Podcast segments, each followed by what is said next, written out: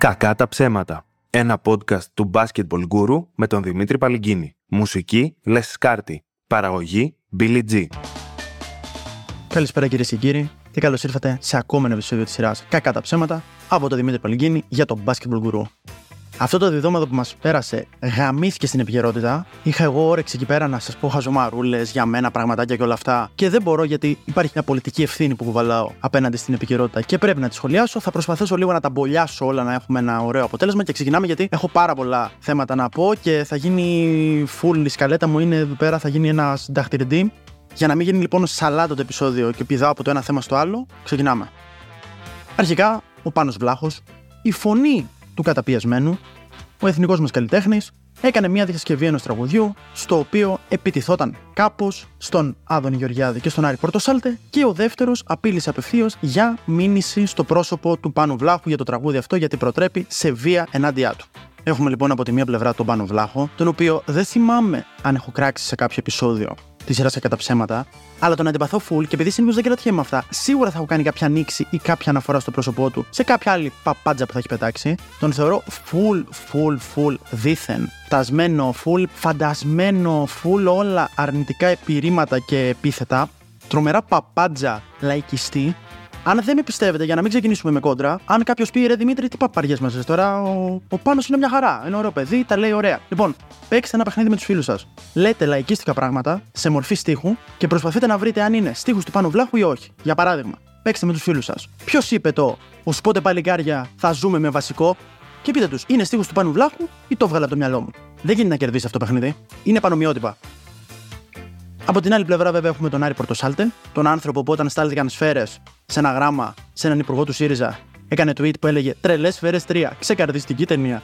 Δεν μπορώ και να αναφέρω εντωμεταξύ τη διασκευή που έγινε. Γιατί τώρα που ανεβαίνει λίγο το podcast, μην φάμε καμιά μήνυση από τον Πορτοσάλτε. Γιατί τώρα, χωρίς παρεξήγηση, δεν σας βλέπω καθόλου ψημένους να με στηρίξετε οικονομικά, άμα γίνει κάτι, να βάλετε ρεφενέτα δικαστικά έξοδα. Οπότε τώρα, αν θέλει κάποιος να του πω ακριβώς την άποψή μου για το θέμα και να τα βρούμε, ας μου στείλει ένα μήνυμα στο Messenger που είναι όλα πλέον κρυπτογραφημένα είδα, δεν υπάρχει κανένας κίνδυνος. Αποκλείεται να παρακολουθείτε πλέον το Facebook. Εν τω μεταξύ, όταν ξεκίνησε αυτή η χαζομαρούλα με το κρυπτογράφηση στο Facebook, δεν ξέρω αν το έχετε δει, μου κολλάει απίστευτα.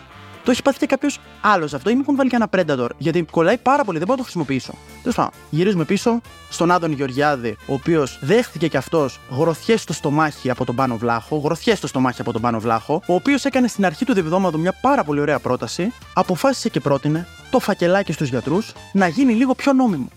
Το οποίο είναι καταπληκτική ιδέα γιατί σου λέει ο Άδωνης, σου λέει ρε παιδιά, σαν θέλει νύφη και ο γαμπρός, Άμα θέλει ο γιατρός, θέλει και ο άλλος. Να μην του τα δώσει τα λεφτά. Δε, Πώς θα τους κρατήσουμε, δεν δε συγκρατιούνται οι ερωτευμένοι. Δεν δε, δε, δε δένεται η Μεσόγειος με σκηνιά. Οπότε γιατί να μην τη φορολογήσουμε; Που είναι καταπληκτική ιδέα γιατί σου λέει η κυβέρνηση. Πώς αντιμετωπίζουμε οποιαδήποτε κρίση μέχρι στιγμής, στέλνουμε την αστυνομία, δεν θα βοηθήσει στην προκειμένη περίπτωση, δίνουμε κάποιο pass, εντάξει, το φακελάκι pass είναι full μη εμπορικό όνομα, δεν μπραντάρει καθόλου καλά, ή εκενώνουμε το χώρο. Έχουμε δοκιμάσει να εκενώσουμε νοσοκομεία, διώχνουμε γιατρούς, δεν βοηθάει, μεγαλώνει το πρόβλημα. Άρα, γιατί να μην το φορολογήσουμε; Να βγάζουμε και κέρδος. Σου λέει, δεν μπορούμε να αντιμετωπίσουμε το πρόβλημα, ας βγάλουμε κέρδος τουλάχιστον από αυτό. Το οποίο δεν το θεωρώ καθόλου κακή ιδέα και πιστεύω ότι μπορεί να βρει εφαρμογή και σε άλλα πράγματα. Για παράδειγμα, δεν το θεωρώ πολύ πιθανό σενάριο, αλλά πες ότι παραδόξως δεν έπιασε το μέτρο για την αθλητική βία που χρησιμοποίησε η κυβέρνηση, που άδειασε τα γήπεδα για δύο μήνες.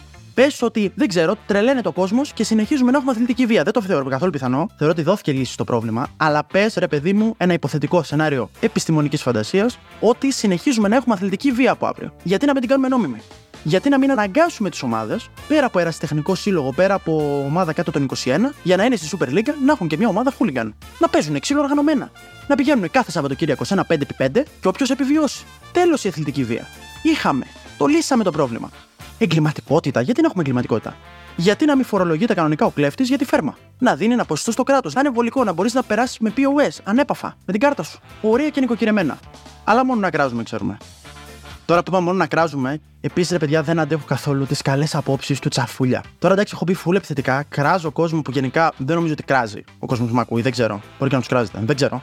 Και θα γίνω φούλα αντιπαθητικός σε αυτό το επεισόδιο και δεν το θέλω καθόλου, γιατί είναι το συγκινητικό επεισόδιο του κακά τα ψέματα. Αλλά δεν αντέχω τις καλές απόψεις. Έγραψα λίγο τσαφούλιας πριν ξεκινήσω να γράψω το επεισόδιο και μου πετάχτηκε τρίτο άρθρο, 10 φράσει του τσαφούλια που μου άλλαξαν τη ζωή. Και η έβδομη φράση ήταν Αποφεύγω τοξικούς ανθρώπους και προσπαθώ να μην είμαι τοξικός. Δεν θέλω να το σχολιάσω καν. Δεν θέλω να βρω κάποια κομική υπερβολή. Είχε βγει τι προάλλε και πει Καλλιτέχνης είναι μια γυναίκα που κάνει δύο δουλειές για να μεγαλώσει τα παιδιά της. Όχι, δεν είναι καλλιτέχνης. Τι να κάνει, απλά ρομαντικοποιείς δύσκολες καταστάσεις και λες καλές απόψεις. Σταμάτα! Μείνε στο να κλέβεις σενάρια από ξένες ταινίες των 90 και να τα κάνεις δικά σου. Μείνε εκεί πέρα. Έχω γίνει τσίτα αντιπαστικό. Ελπίζω να το σώσω λίγο που έκραξε και άδωνη με πορτοσάιτο. Τι λέει σκαλέτα. Α, κανάκι. Ναι.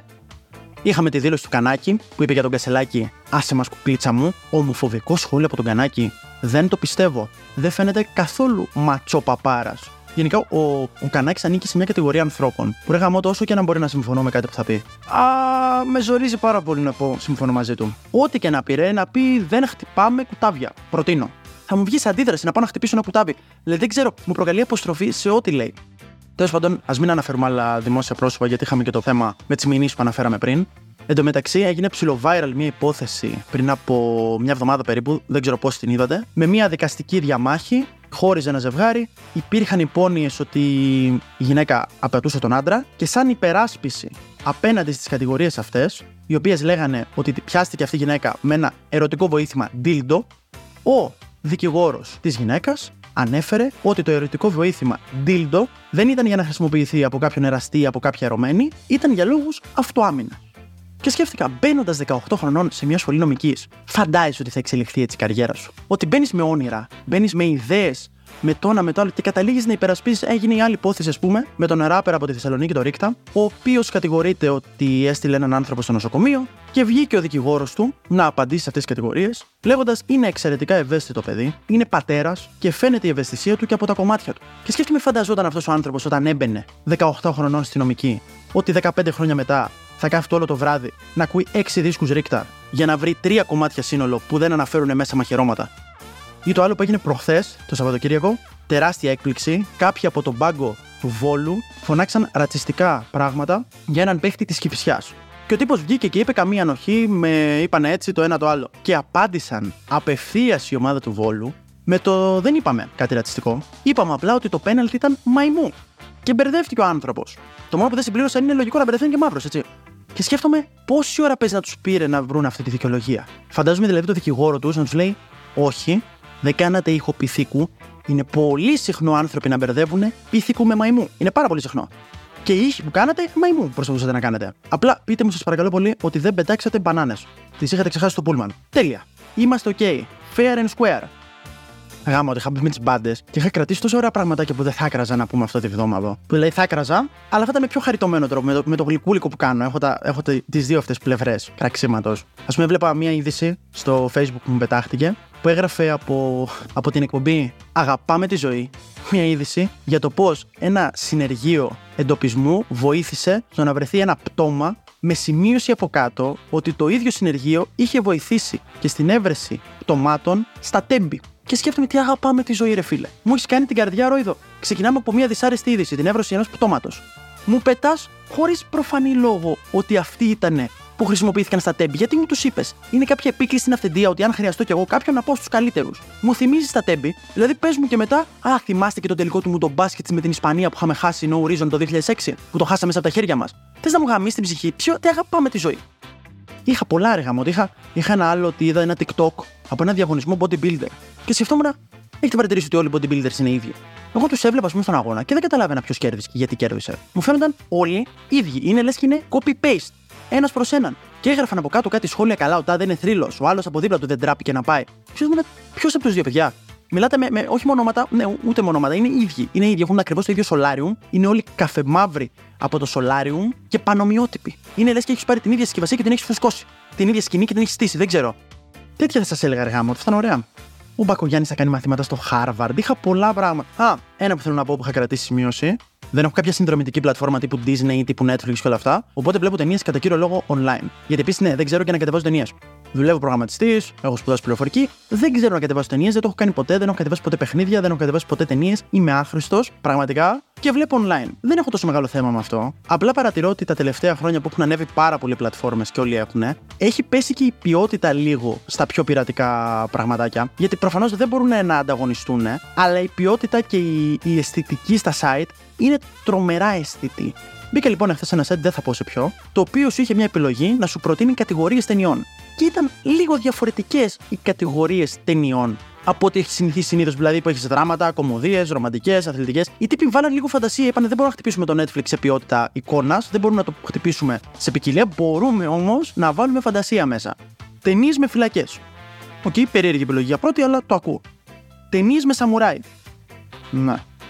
Αληθινές ιστορίες αγάπης. Και πρώτη επιλογή για το αληθινές ιστορίες αγάπης του About Time. Που είναι μια ταινία για έναν τύπο που μαθαίνει πώς να ταξιδεύει στον χρόνο και σώζει τη σχέση του με τη γυναίκα του. Ναι.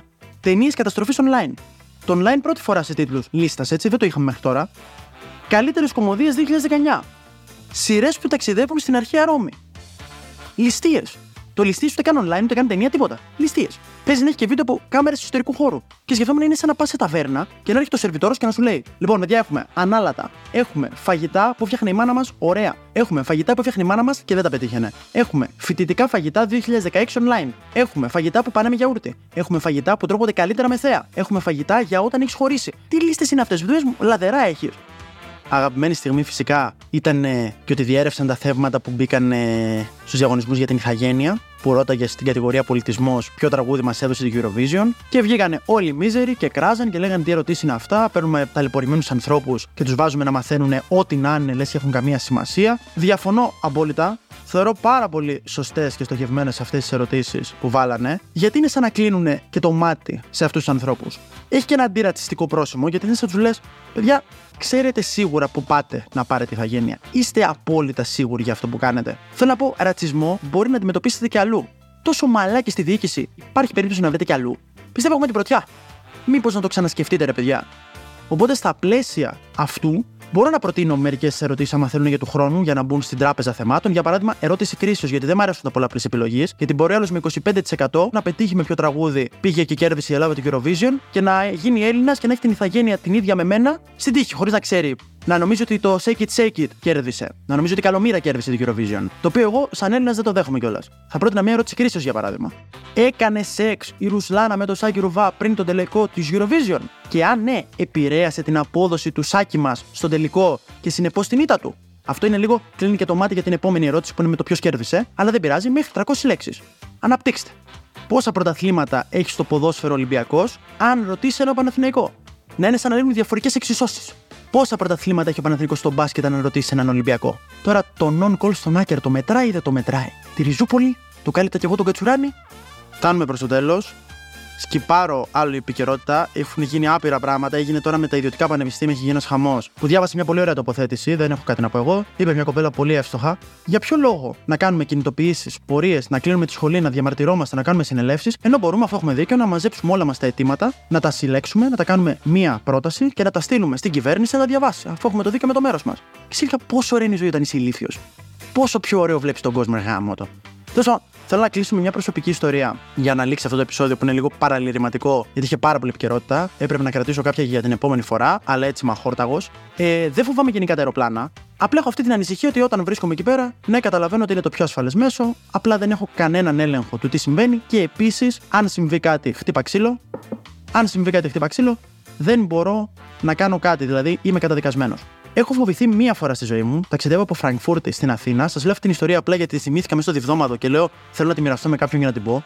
Και απλά, όπως περιμένω, είμαι 20 χρονών, δεν θυμάμαι πόσο είμαι. Όπως περιμένω να ταξιδέψω να γυρίσω από Φραγκφούρτη στην Ελλάδα, είναι δίπλα μου ακριβώς το cast μιας ταινίας που θα έπεφτε το αεροπλάνο. Γιατί έχω μπροστά μου έναν παπά, ακόμη πιο μπροστά μου έναν Έλληνα που γυρνάει από δουλειά στη Φραγκφούρτη στην Ελλάδα γιατί γεννάει η γυναίκα του, και ακριβώς από πίσω μου έναν τυπά ο οποίος γυρίζει στην Ελλάδα. Πρώτη φορά μετά από 40 χρόνια που είχε πάει μετανάστη στη Γερμανία και είχε ανοίξει μαγαζί, με στόχο να επανενωθεί με την αδερφή του. Και σκέφτομαι το μόνο που λείπει από αυτό το σενάριο είναι ένας μπάτσος που αναλαμβάνει την τελευταία του υπόθεση πριν βγει στη σύνταξη. Ήμουνα σίγουρος ότι θα πέσει το αεροπλάνο.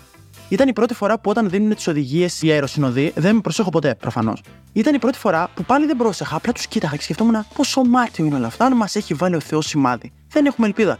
Αυτό ήθελα να πω.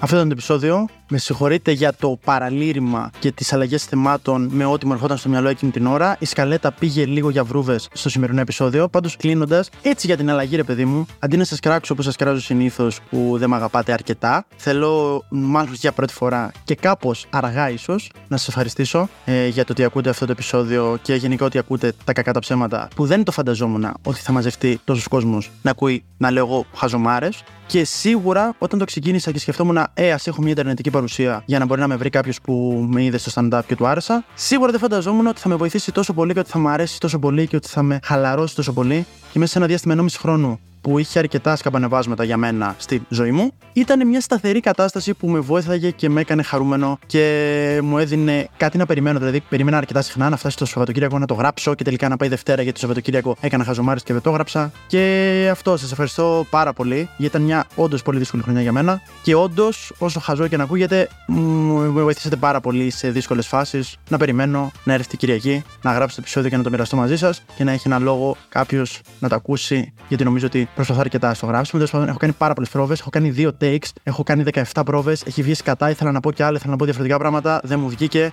Ε, ήταν ακόμα ένα επεισόδιο κακά τα ψέματα για τον basketball guru από τον Δημήτρη Παλιγκίνη. Μέχρι την επόμενη φορά να αγαπάτε τους ανθρώπους σας, να προσέχετε και κυρίως να αγαπάτε εμένα και να προσέχετε εμένα. Καλή συνέχεια.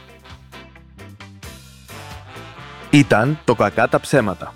Ένα podcast από τον Basketball Guru με τον Δημήτρη Παλιγκίνη. Μουσική Λεσκάρτη. Παραγωγή Billy G.